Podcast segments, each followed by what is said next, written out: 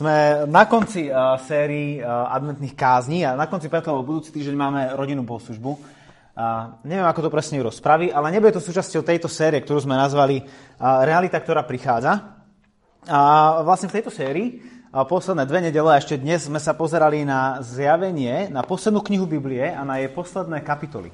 Konkrétne na kapitolu 21. Dnes sa pozrieme na zvyšok kapitoly 21 plus na na začiatok kapitoly, vlastne aj na celú kapitolu 22. A v prvých 8 veršoch, ktoré zatiaľ minulú a predminulú nedelu Juro kázal, sme, sme videli realitu, ktorú Boh popisuje a popisuje základné vlastnosti. Hovorí, tá kapitola začína tým, že, že Apoštol Ján, ktorý má tieto videnia, hovorí, že, že prvotné nebo a prvotná zem sa pominuli a nastali a, a, a, a, a boli stvorené nové nebesia a nová zem. A, a potom nám Apoštol Jan hovorí o vlastnostiach tohto nového stvorenia. Respekt, v skutočnosti vlastne Boh hovorí o týchto vlastnostiach a Apoštol Jan nám ich interpretuje. A, hovorí tam o tom, že tam nebude mora, hovorí o tom, že tam nebude plaču, že tam nebude bolesti, že tam nebude smútok. A, a hovorí, že toto bude stvorenie, v ktorom on bude našim Bohom a kde my budeme jeho synmi jeho dcerami kde nebudeme len vo vzťahu Boh a služobník, ale vo vzťahu otec a syn. Otec a dcera. A, a dnes budeme pokračovať 9. veršom. A, a, a, a v skutočnosti to, čo nasleduje, 9. verš 21. kapitoly, až, ak máte Biblie, tak si ich určite otvorte, až 22. kapitola, 5. verš, to v podstate malo nasledovať od 2. verša 21. kapitoly. Je, že, že skúsme, si, skúsme si predstaviť a, tieto posledné dve kapitoly a skúsme si predstaviť tieto posledné dve kapitoly ako nejakú divadelnú hru. Ako by sa to mohlo odohrávať. Je, čiže Apoštol Jan začína. Videl som nové nebo a novú zem. Hej, pozerá sa jedným smerom. Videl som nové nebo a novú zem, lebo prvé nebo a prvá zem sa pominuli, ani mora už nie. A videl som, ako z neba od Boha zostupuje sveté mesto, Nový Jeruzalém, pripravené ako nevesta ozdobená pre svojho ženícha. A teraz verš 3. Od trónu som počul mohutný hlas. A zrazu naša pozornosť sa, sa odvracia od tohto mesta, od tejto nevesty sa odvracia ku hlasu, od trónu a, Božieho a Baránkovho. A potom verš 3, 4, 5, 6, 7, 8 sú, je, je zápis toho, čo ten hlas od trónu hovorí. Čiže začali sme tu na, pri nejakom meste, o neve, pri neveste, ktorá zostupuje od Boha. Zrazu naša, naša pozornosť je sústredená na hlas, ktorý niečo nám hovorí o tom, čo sa deje. A v 9. verši sa vraciame späť. Čítame. Prišiel jeden zo siedmých anielov, ktorí mali sedem čiaž naplnených siedmými poslednými ranami a takto ku mne prehovoril. Poď, ukážem ti nevestu, baránkovú manželku.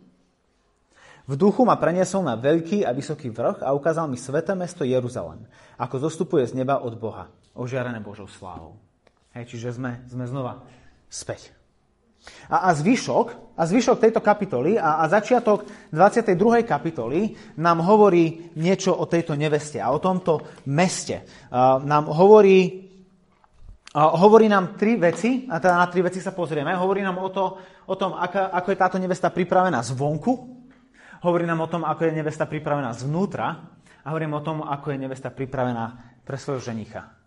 Ako je nevesta pripravená zvonku, zvnútra pre svojho ženicha. A iba pre, pre, pre zhrnutie a pre pripomenutie, pripomenutie si toho, ako čítať knihu zjavenia. Kniha zjavenia je apokalyptická literatúra, ktorá, ktorá ako literárne dielo, je to nie iba v Biblii, aj, aj v iných literatúrach je, ale ako literárne dielo takmer výlučne stavia na obrazoch a na symboloch. Čiže, hej, a to vidíme hneď na začiatku, že, že ten, uh, ten desiatý verš čítame V duchu ma preniesol na veľký a vysoký vrch a ukázal mi sveté mesto Jeruzalem. Ale, ale v deviatom verši sa hovorí, že poď, ukážem ti nevestu. Nevesta je mesto? Znamená to, že Boh si zoberie za ženu mesto? S obchodiakmi a kultúrákom a bytovkami a panelákmi a sídliskami? Asi nie. Ale takisto to ani neznamená to, že Boh bude mať za, za, za manželku skutočnú ženu. Že bude proste jedna žena, jeden proste kus človeka, ženy, ktorá bude jeho manželkou. Hej, ani jedno, ani druhé nie je, nie, sa nesmie interpretovať doslovne, ale v obrazu. Máme tu obraz, kde mesto je, je nevestou, ženou, a kde žena je mestom a, a to všetko uvidíme, že je chrámom a, a novým stvorením a, a všetkým. Takže pozerajme sa na obrazy a, a, a prosme Ducha Božieho, Duchu Boží, prosíme ťa o to, aby si nám dal múdrosť porozumieť a týmto veciam, ktoré, na ktorých sa církev už častokrát popálila. Lebo, lebo,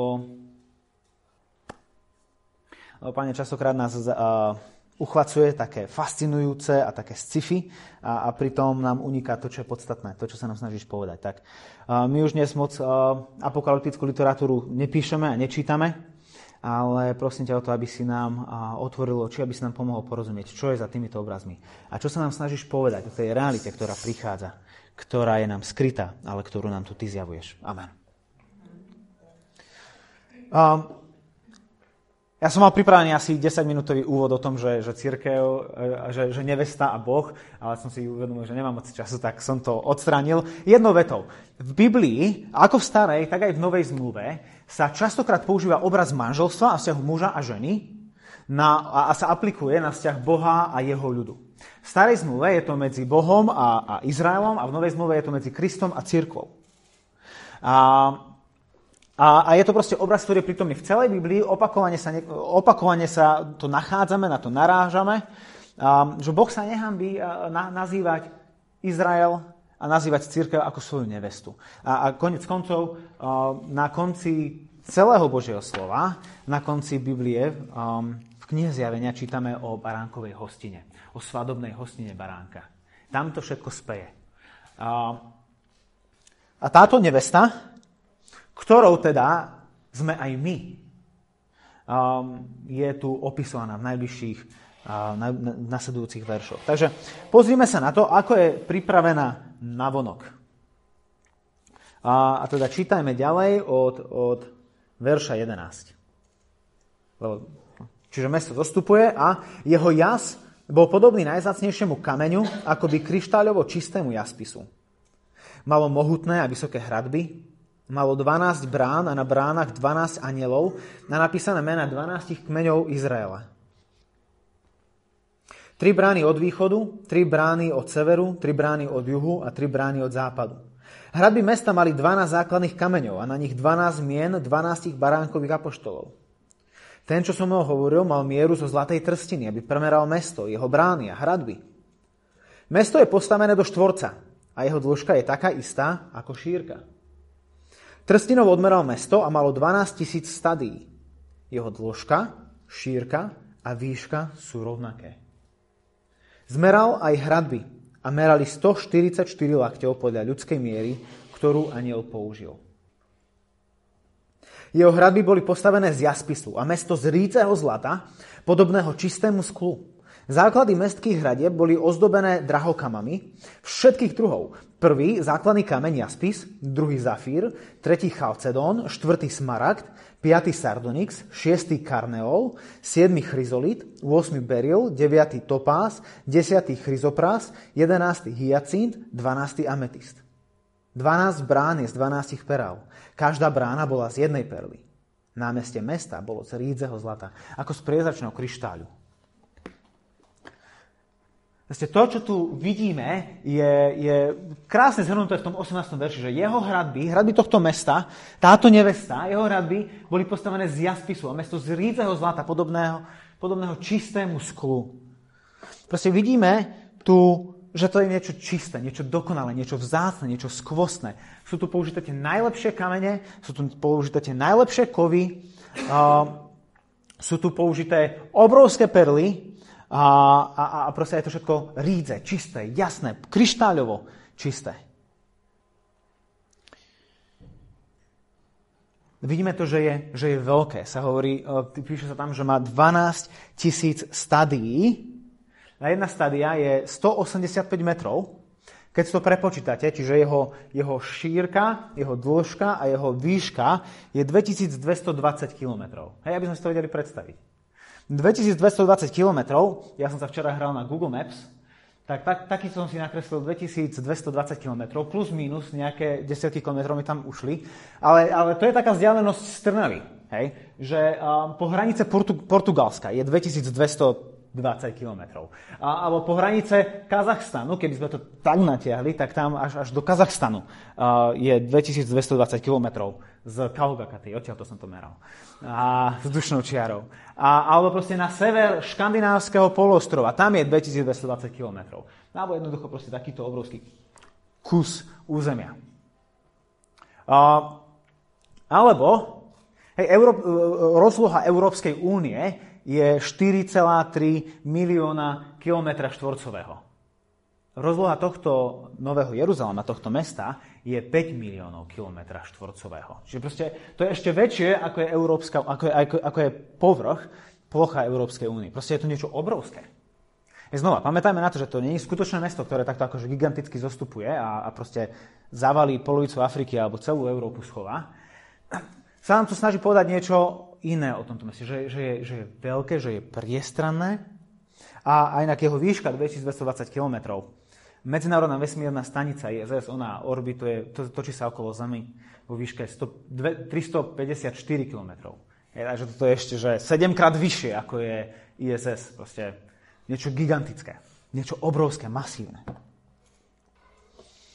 A to, čo je na tom veľmi zaujímavé, a k čomu sa dostaneme neskôr, je to, že, že jeho dĺžka, jeho šírka a jeho výška sú rovnaké. To ani tak moc nejde o, o, o tie rozmery, ako to, že tie rozmery sú rovnaké. A k tomu sa dostaneme neskôr. Um, ale takisto čítame o tom, že je úplné. Sa tam píše o 12 bránach, tri na severe, na juhu, na východe, na západe, o troch bránach z každej svetovej strany, čiže dokopy 12. A, a tieto brány nesú mena 12 kmeňov Izraela starej zmluvy a zároveň 12, mena 12 apoštolov baránka Ježiša Krista novej zmluvy. A čo, a čo vidíme je to, že, že tento nový Jeruzalém, toto mesto, ktoré zostupuje z neba, je určené pre, pre celý Boží ľud. Pre všetkých tých, ktorí v dobách starej zmluvy pred príchodom Ježiša Krista verili v Boha a milovali Boha a očakávali príchod Mesiaša. Pre všetkých tých je toto mesto pripravené a zároveň je pripravená pre všetkých tých, ktorí po príchode Ježiša Krista verili, verili a veria v Boha, milujú Boha a, a rozpoznávajú a veria v Ježiša Krista ako jeho poslaného Mesiáša. Pre celý Boží ľud. Pre Boží ľud starej zmluvy, ale aj pre Boží ľud novej zmluvy. Pre všetkých. Pre, pre plnosť všetkých, ktorí sú, ktorí sú Boží. A proste a to mesto bude krásne, bude z toho najlepšieho, najvyberanejšieho. Tam sa nešetrí na ničom. Tam akože obyčajná podlaha, dlažba na námestí je, urobená, je vyrobená z číreho zlata.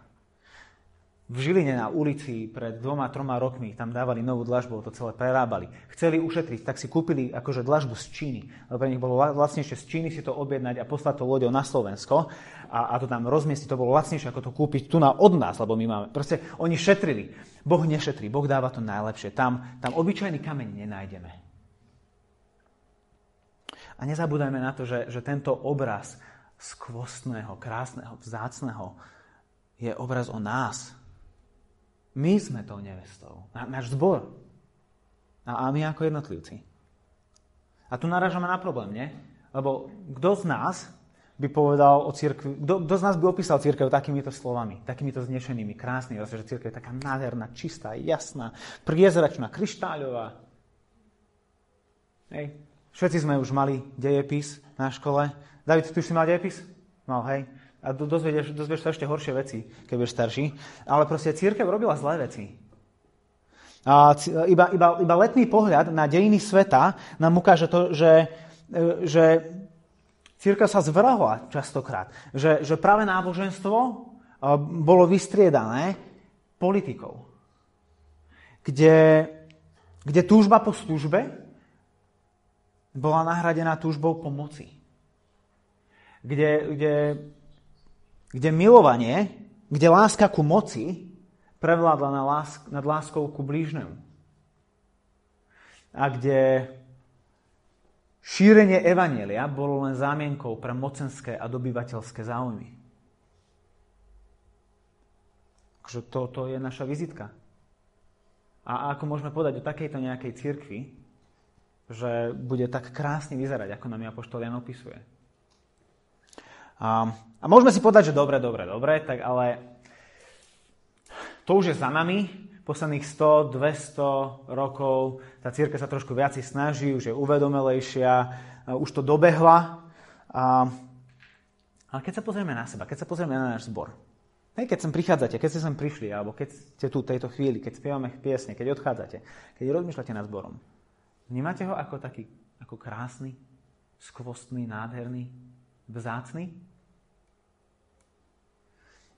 Alebo samých seba, keďže aj my ako jednotlivci sme tou nevestou. Keď sa, keď sa pozrieme do zrkadla, keď, eh, keď tu stojíme a spievame piesne a, a niekedy rozmýšľame nad tým, že či, tým, či vlastne veríme tomu, čo hovoríme, či nie sme tu iba banda pokrycov, ktorí sa hrajú teraz na dve hodinky, že sme v pohode a Boha ľúbime a proste, že ako všetko mu dáme a svet je za nami a kríž len pred nami a nič iné nepoznáme, ale vyjdeme von a, a opak je pravda, že kríž zostáva za nami a svet je pred nami.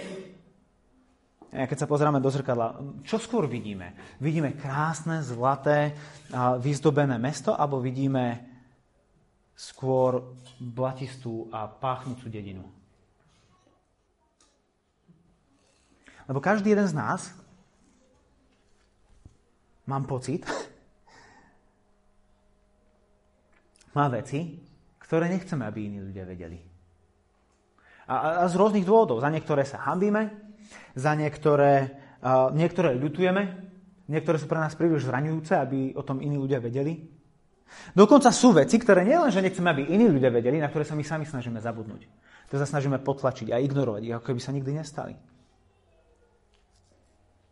Navonok sa snažíme tváriť, že všetko je v pohode. Navonok sa snažíme tváriť, že, že sme celý zlatý a krásny a čistý, ale čo v skutočnosti častokrát robíme je to, že to je iba fasáda zlata nahodená na, na obyčajnú uschnutú hlinu, na blato.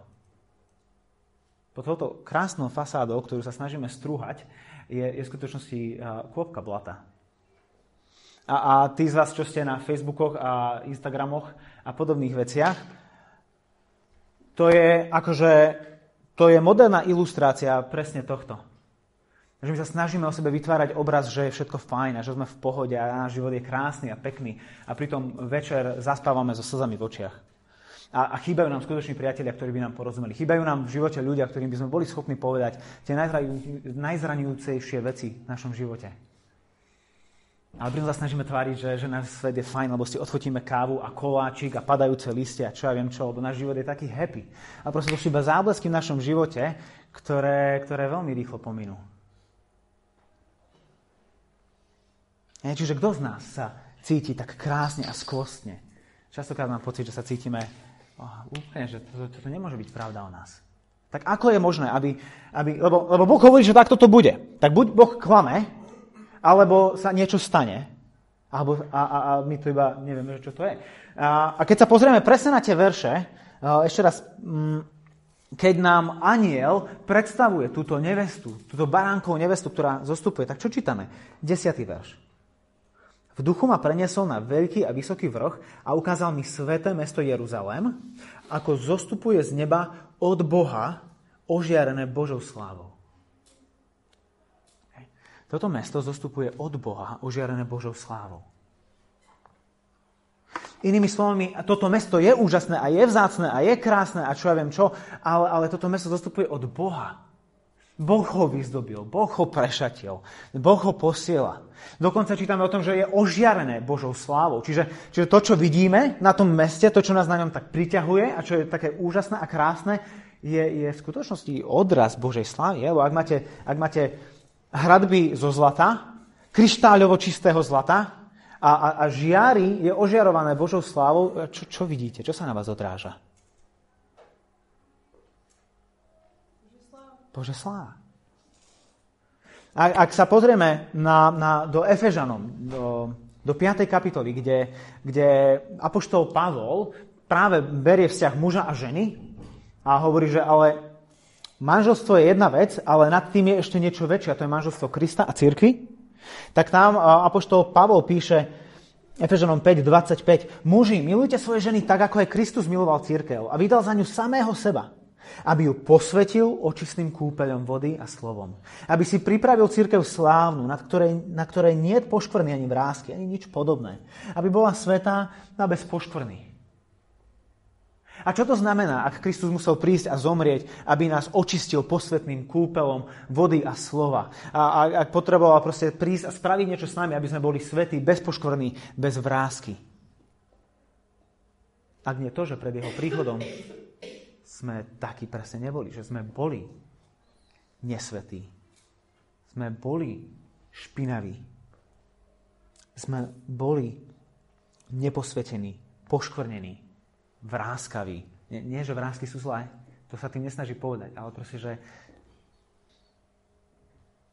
Církev a kresťania sú úžasní a budeme úžasní, ale nie preto, lebo sme úžasní sami v sebe. Nie sme úžasní preto, lebo ste, dokážeme dobre hrať a spievať a dokážeme kázať a dokážeme variť a dokážeme robiť elektriku a proste vychovávať deti a, a čo ja viem čo.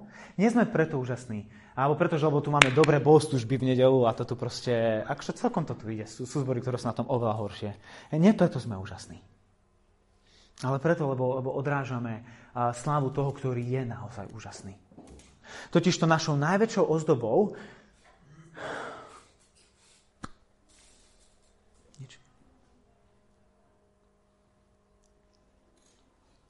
Je to náš ženík, Ježiš Kristus, ktorý nás robí úžasnými a skvostnými. A tí z vás, ktorí ste boli na našej svadbe, a, a ak ste neboli, tak ste určite boli niekedy. Nie... Je tu niekto, kto nikdy nebol na svadbe? No, myslel som si. Dobre, čiže či už ste boli na našej, ja budem hovoriť o svojej, lebo tam som to tak akože si tak uvedomil poprvýkrát, lebo sa ma to dotklo. Ale, ale proste bolo to tak, že bola ulička, ľavá strana, pravá strana, kamaráti, priatelia, rodina a začala hrať hudba a, a najprv som išiel dovnútra, ja so svojou mamou. A sme proste išli, išli sme tou uličkou a, a všetci sa na nás pozerali a sme prišli tam a, a to bolo proste super. A zrazu sa mi všetci otočili chrbtom.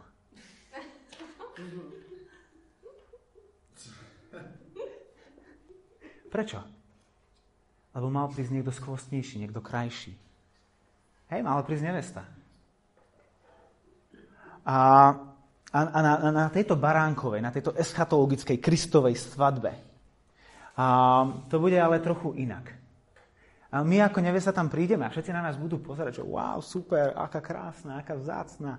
A, a, ale, ale, ale nie preto, lebo by sme si kúpili tie najlepšie šaty a nahodili na seba proste tie, naj, uh, vyrov, na, tie najlepšie krémiky na vyhľadenie vrások a dali na seba pol kila make-upu, aby sme zahladili všetky nedostatky. Nie preto budeme nádherní ale preto, lebo, lebo po našom boku bude stať nádherný ženich, ktorý svojou obetavou láskou nás očistil, ktorý svojou obetavou láskou a, a, a, a veľmi citlivo prišiel k nám a začal hovoriť, počuj, ja viem, čo sa skrýva naozaj pod touto fasádou. A dovol mi sa toho dotknúť, dovol mi vstúpiť do tvojho života a, a, a zbúrajme toto. A nahrajme to. Ja to, dokážeme to nahradiť niečím oveľa lepším. Nielen, nielen kameňom, nielen tehlami, zlatom. A nebude to iba obložené zlatom, ono to bude vytvorené zlatom. Dovol mi ťa premeniť od základov. Našou najväčšou ozdobou bude práve Kristus a jeho láska. Preto církev bude taká krásna, preto bude taká úžasná. Preto môžeme aj my mať nádej, že jedného dňa taký budeme, lebo, lebo tá naša krása sa nikdy nebude ukrývať v tom, že budeme na seba hádzať hrubšiu a hrubšiu a hrubšiu a hrubšiu vrstvu zlata a budeme sa snažiť mať, mať krásnu fasádu, ale pritom vnútri budeme zhnili. Naša nádej sa skrýva v tom, že budeme hľadiť na Krista a, a budeme, budeme hľadiť na jeho krásu a na jeho lásku a budeme mu dovolovať jednoducho rúcať a, a vytrhávať a, a, a strhávať a oškrabávať. Hej, Dominik, ty presne vieš, o čom hovorím. To je špinavá robota a niekedy bolestivá. Ale, ale je, to je jediná cesta, ak chceme, ak chceme dôjsť k skutočnému uzdraveniu. Čiže to, čo tu vidíme na tejto neveste, je to, že je nádherná. Ale dôvod, prečo je nádherná, je to, lebo jej ženích je nádherný. A, takže je pripravená zvonku, A teraz sa pozrieme na to, ako je pripravená zvnútra. Mm. Pokračujeme ďalej, tá 21. kapitola, verše 22. A vlastne iba prvým veršom zatiaľ. Chrám som však v ňom nevidel, lebo jeho chrámom je pán všemohúci Boh. Baránok. Chrám som však v ňom nevidel. A, a je to síce iba jeden verš, a človek by si povedal, že nezastavíme sa po jednom verši, poďme ďalej, prečítame si celý kontext, ale, ale iba z dôvodu toho, že my nemáme dneska chrámy, si neuvedomujeme, aké, aké čudné a radikálne je, je tento výrok. Chrám som v ňom však nevidel. Lebo, lebo čo bol chrám pre Židov? Pre nich chrám, či už v podobe prenosného chrámu počas Mojžiša, ktorým bol svetostánok, až do času Šalamúna, vtedy bol postavený veľký chrám.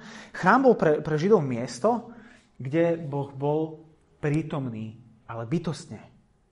Nielen, že Boha sme tam viacej cítili, ako my napríklad, keď ideme do kostola. Hej, v tom kostole není viacej Boha, ako je vedľa v kostole, ale, ale proste máme pocit, že tu to tak viacej dýcha takým, takým zbožným a takým veľkolepým a majestátnym. Tam sa cítime, že Boha viacej cítime. V chráme Boh bol naozaj prítomný. Tak ako nikde inde. V určitom slova zmysle môžeme povedať, že v chráme chrám bol rozdelený na, na dve časti. Vlastne máme, máme nádvorie, kde boli, kde boli kňazi a kde sa obetovalo a robili rôzne rituály. A potom bola samotná budova chrámu, ktorá bola rozdelená na dve časti. Na svetiňu, to je tá prvá, a kde, bol, kde boli predkladané chleby, kde bolo rôzne bohoslužobné náčinie, ktoré sa používalo a ktoré tam bolo. Bol tam sedemramenný svietnik a ešte oltár a klieštiky a rôzne veci. A, a potom, keď ste vstúpili do tej, do tej svetine, tak pred vami bola taká veľká, nezástena, zástena, opona.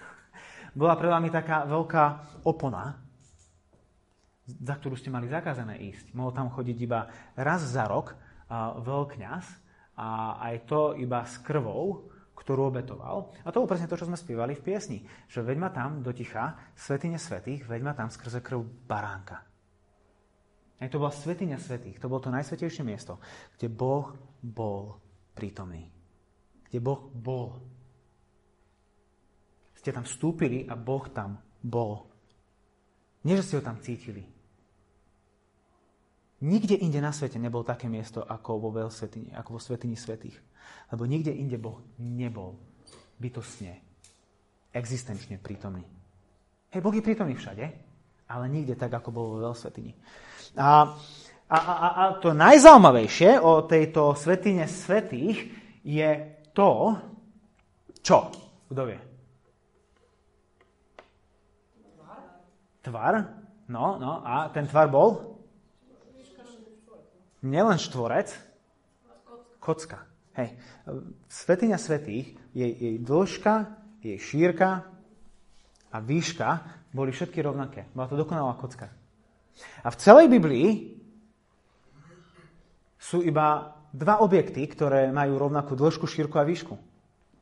Svetiňa svetých a Nový Jeruzalém, ktorý ako nevesta dostupuje z neba. Iba tieto dva objekty majú rovnakú dĺžku, šírku a výšku. Ja už začíname chápať, že, že tento Nový Jeruzalém nie je o tom, jeho pointa nie je v tom, že má 2220 km na dĺžku a na šírku a na výšku a že siaha až po mesiac, jeho pointa je v tom, jeho, jeho zmysel tohto obrazu je v tom, že jeho dĺžka, šírka a výška sú rovnaké. Že toto nie je malá svetiňa svetých, ktorá je, ktorá je vo svetostánku, alebo väčšia svetiňa svetých, ktorá je v chráme, ale toto je nepredstaviteľná svetiňa svetých. Hej, ak si, ak si klikneme späť tu na. Proste akože ak, ak toto je proste také obrovské, kde je chrám? Je naozaj pravda, že chrám tam nie je, ako Jan hovorí? On hovorí, že ale chrám som tam nevidel, lebo jeho chrámom je pán, všemovci Boh a baránok. Jeden z dôvodov, prečo možno nevidel chrám, bol ten, že v chráme stál. Lebo keď sa pozrieme na tú svetiňu svetých, Jediný spôsob, ako vy môžete vidieť tú svetinu, svetinu svetých, je to, že vy ste už vo svetini a sa pozeráte na ňu. Hej, a keď ste v chráme a pozeráte sa na svetinu svetých, ako môžete vidieť chrám? Iba ak by ste vyšli von, tak vidíte chrám, ale vtedy nevidíte svetinu svetých. Lenže Jan vidí svetinu svetých a hovorí, ale chrám som nevidel.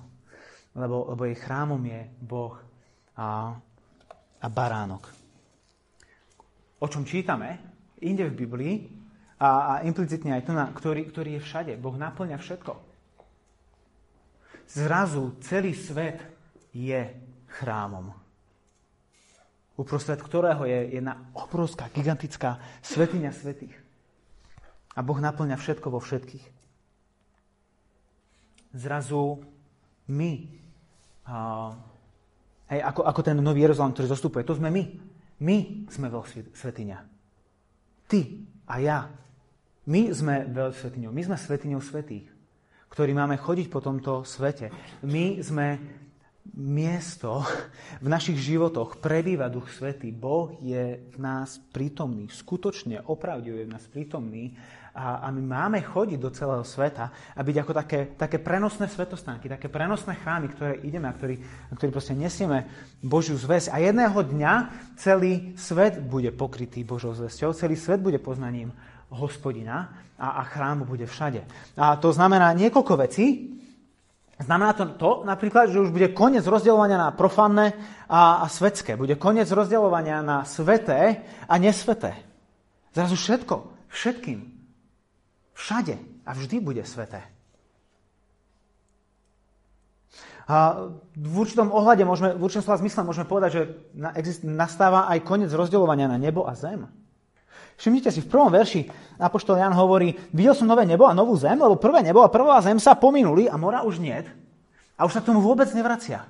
Nehovorí o nič viacej, ani, nehovorí nič viacej ani ku nebu, ani ku zemi. Nehovorí, kde je, odkiaľ pokiaľ je jedno, odkiaľ pokiaľ je druhé. Nijak sa k tomu nevracia, hovorí, že videl som nové nebo a novú zem.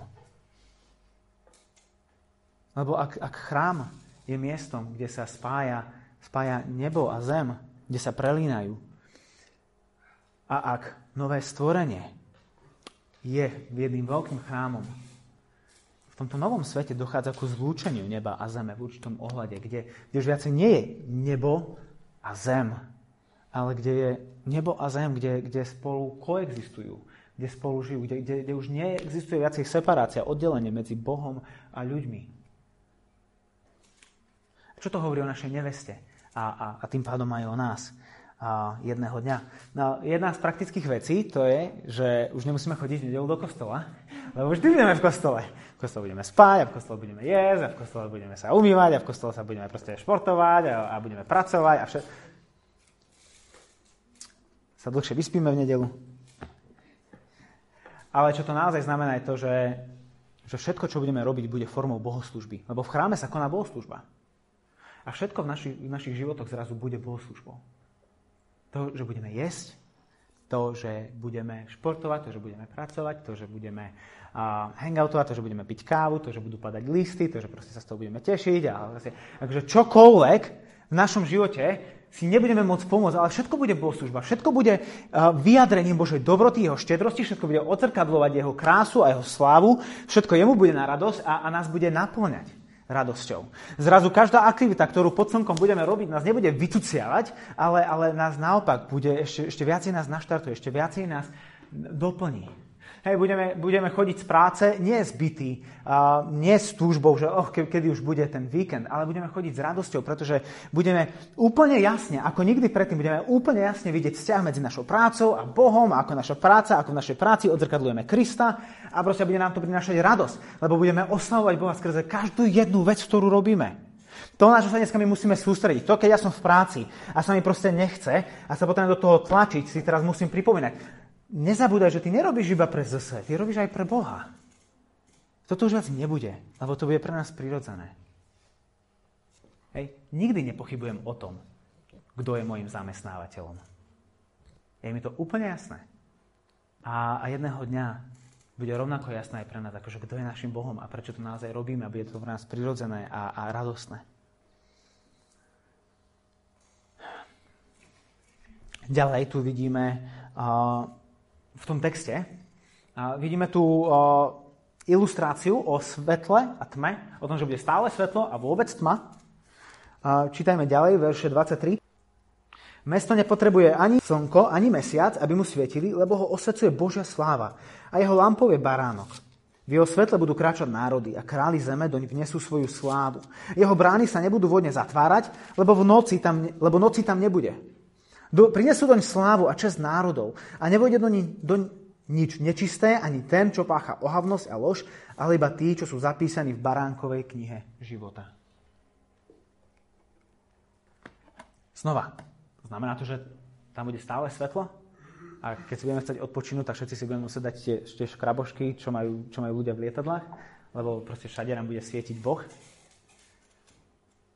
A asi nie. A rovnako ako to v, prvé, v prvom verši neznamená, že tam naozaj nebude more. Jak si pamätáte, ako to Juro vysvetloval. A proste toto je obraz, lebo, lebo v tej dobe nemali elektriku, nemali eh, halogénové svetlá, ktoré proste mohli nasvietiť okolo svojich hradeb, ako my teraz akože nasvietime svoje hrady a je všetko krásne vidieť. Oni vtedy nemohli. Proste niečo mali ošefované, niečo nie. Na noc sa brány zatvárali. Lebo noc bola temná. Lebo noc bola nebezpečná. Lebo v noci prichádzali banditi a, a lupiči. V noci prichádzali nepriatelia, ktorí vás chceli okradnúť, ktorí vás chceli zabiť, ktorí sa vás chceli zmocniť. Noc bola nebezpečná. Na noc sa všetko zatvorilo, na noc sa všetko zadebnilo. A v noci sa všetci utiahli k sebe domov. Ale to, čo vidíme tu na v tomto obraze, je to, že, a, že v tomto novom svete už viacej nebude tmy. Už nebude potrebné zatvárať brány, lebo žiadni nepriatelia neprídu. Nikto nepríde, aby nám ublížil. Ľudia budú voľne vchádzať a vychádzať. Nikto ich nebude kontrolovať. Žiadne pasy, žiadne bezpečnostné previerky, žiadne otlačky prstov. Všetci môžu vchádzať, všetci môžu vychádzať. Kľúčové služby skončia. Aj v novom stvorení nebudú teológovia a lekári a kľúčiari a policajti a takýto. Lebo, proste, lebo, lebo pre nich tam nebude miesto. Lebo to, bude, lebo to bude svet, ktorý je bezpečný, v ktorom je istota a v ktorom je možné dosiahnuť skutočný pokoj. A to je ultimátne ten obraz, ktorý sa snaží um, nám tu Jan vykresliť, že to je miesto pokoja. Lebo každý jeden z nás sa snaží o pokoj. Všetci chceme dosiahnuť pokoj. Všetci chceme dostať, dosiahnuť ten stav, kedy, kedy zažívame pokoj v srdci. A, a to určite mnohí poznáte, že keď už si aj vytvoríte ten priestor, že si sadnete do kresla a, a vyložíte si nohy, možno si spravíte kávičku, alebo nalajte pohár vinka a pustíte si nejakú hudbu a poviete si, že teraz mám kľud. Nie vždy sa to dá. Zase stále v našom vnútri existuje nepokoj. A, a, a tu vidíme, že tu, tu, tu dosiahneme stav, ktorom je pokoj prítomný, ktorom je prítomný nielen pokoj externý, ale aj pokoj vnútorný, pokoj srdca kedy môžeme utichnúť, kedy môžeme jednoducho spočinúť. A, a tak vidíme, že táto naša nevesta tu žije vo vnútornom pokoji.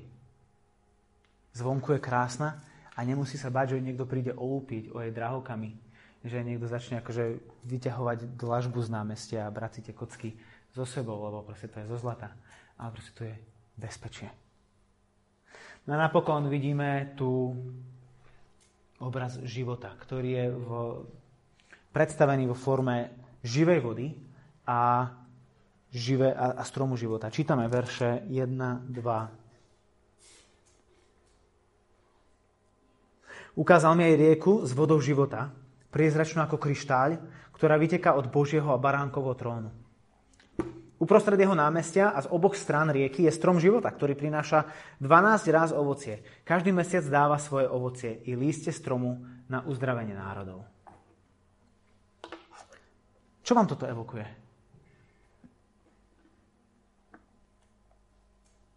Ešte raz, ukázal mi aj rieku s vodou života, priezračnú ako kryštál, ktorá vyteká od Božieho baránkovho trónu.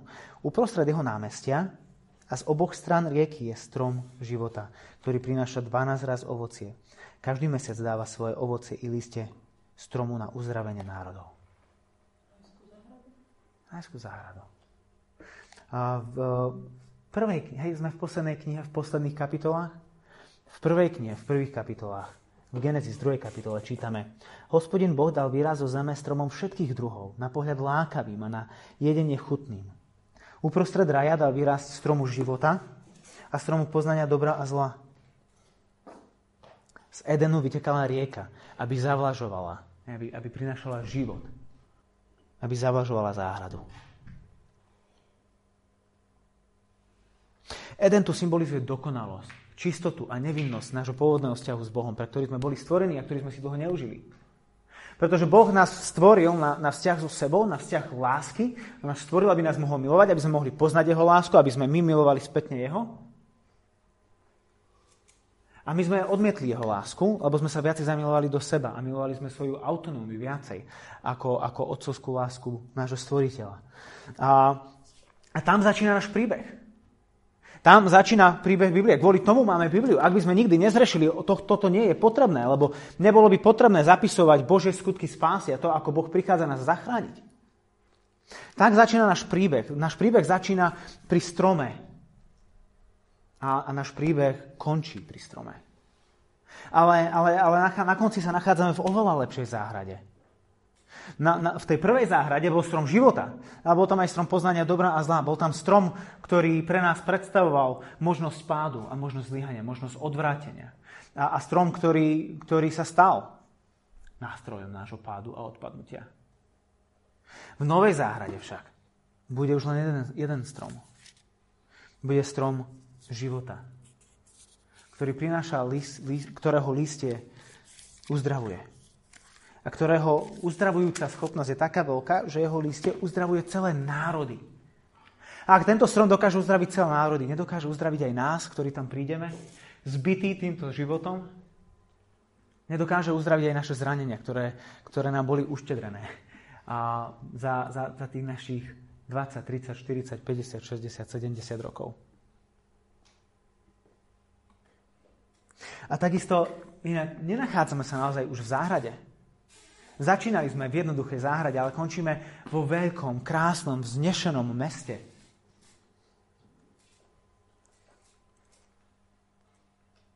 Posledné dve kapitoly Biblie sa potrebujú, sa musia čítať s prvými dvoma kapitolami Biblie, pretože, pretože záhrada a strom života otvára a uzatvára príbeh Božej záchrany človeka. Boh nás na konci berie na začiatok, pretože jeden príbeh končí a začína nový príbeh. Príbeh, ktorom vzťah s Bohom môže byť naozaj taký, aký mal byť, pre ktorý sme naozaj boli stvorení. Vzťah, ktorý nás bude naplňať, ktorý nás bude tešiť, z ktorého budeme žiť. Uh, vidíme tu to najdôležitejšie, to je to, že náš vzťah s Bohom je obnovený do kvality toho, z ktorého sa tešili Adam a Eva predtým, ako padli do hriechu.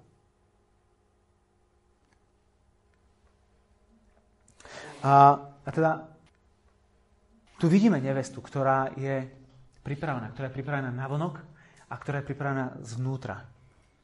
Ktorá je bytosne prítomná pri svojom ženichovi, alebo ktorej ženich je bytosne prítomný pri nej. A nevesta, ktorá, ktorá zažíva vnútorný pokoj. A, a nevesta, ktorá, ktorá je vnútorne uzdravená. Totižto v histórii bolo a ešte bude mnoho nevies, ktoré navonok vyzerajú krásne, ale, ale vo vnútri plačú. No, vo vnútri si nesú zranenia. Táto nevesta bude celá, celistvá, ako zvonka, tak aj znútra. Toto je realita, ktorá prichádza. A napokon vidíme nevestu, ktorá je pripravená pre svojho ženicha. Verše 3 až 5. A nebude tam nič prekliaté, ale Boží a baránkov trón bude v ňom a jeho služobníci mu budú slúžiť. Budú hľadiť na jeho tvár a jeho meno bude na ich čelách. Noci už nebude, nepotrebujú svetlo lampy ani svetlo slnka, lebo Pán Boh ich bude osvecovať a kráľovať budú na veky vekov. Budú hľadieť na jeho tvár. Dnes nie je možné hľadiť na Božiu tvár. Kto by uzral Božiu tvár, by zomrel. Ale, ale tu nielen sme pozvaní k tomu, aby sme tu nie len, že je možné hľadiť na jeho tvár a nezomrieť, tu sme pozvaní k tomu, aby sme hľadali na jeho tvár. A v deň, kedy uzrieme jeho tvár, to bude neopísateľné. Po našej svadbe, keď sa všetko utišilo A keď všetko doznelo a my sme s Mateo odišli na svadobku, a proste bola chvíľa, kedy som sa ja mohol aj iba pozerať na tvár, pozerať sa jej do tváre a byť naplnený nevysloviteľnou radosťou. Ona naozaj bola nevysloviteľná, lebo, lebo keď som sa tak na ňu tak zamilovane pozeral, no že čo? A ja som sa to snažil povedať, že čo, ale to akože nedávalo zmysel, som blabotal a nevedel som jednoducho nájsť slova, ktoré by opísali to, čo som vo svojom vnútri prežíval. Z jednoduchého dôvodu, pretože konečne sme boli spolu. Sme to zvládli. Sme sa našli, alebo Boh nás dal, aby sme sa našli a, a sme sa proste, sme prešli celým chodením a nástrahami, ktoré tam sú s našim srdcom, aby sme toho druhého správne milovali, aby sme pri tom Boha milovali a aby všetko bolo správne v bojovaní o sexuálnu čistotu. To sme zvládli a Pán Boh bol s nami a zvládli sme proste všetky ťažkosti a starosti s rodičmi a plánovaním a hľadaním bytu a presťahovaním a plánovaním svadby a samotnou svadbou. Tým všetkým sme prešli a zrazu a zrazu, a zrazu nastal kľud. Zrazu sme boli iba sami. Konečne svoji a spolu. A sme to zvládli. A, a to vás naplní radosťou, ktorá sa nedá vysloviť slovami. A priatelia, to je presne to, čo bude každý jeden z nás zažívať v novom stvorení. Každý z tých, ktorí, ktorí zverili svoj život Kristovi. Ktorí zverili svoj život tomuto ženichovi. Jedného dňa uzrieme jeho tvár a naše srdcia budú naplnené nevysloviteľnou radosťou, ktorá sa nedá opísať. Lebo, lebo slova sú príliš slabé na to, aby boli schopné vystihnúť hĺbku a ťažko sa o tom hovorí. Jednoducho hľadiť na jeho tvár, na tvár toho, ktorý nás tak moc miloval, že sám seba obetoval.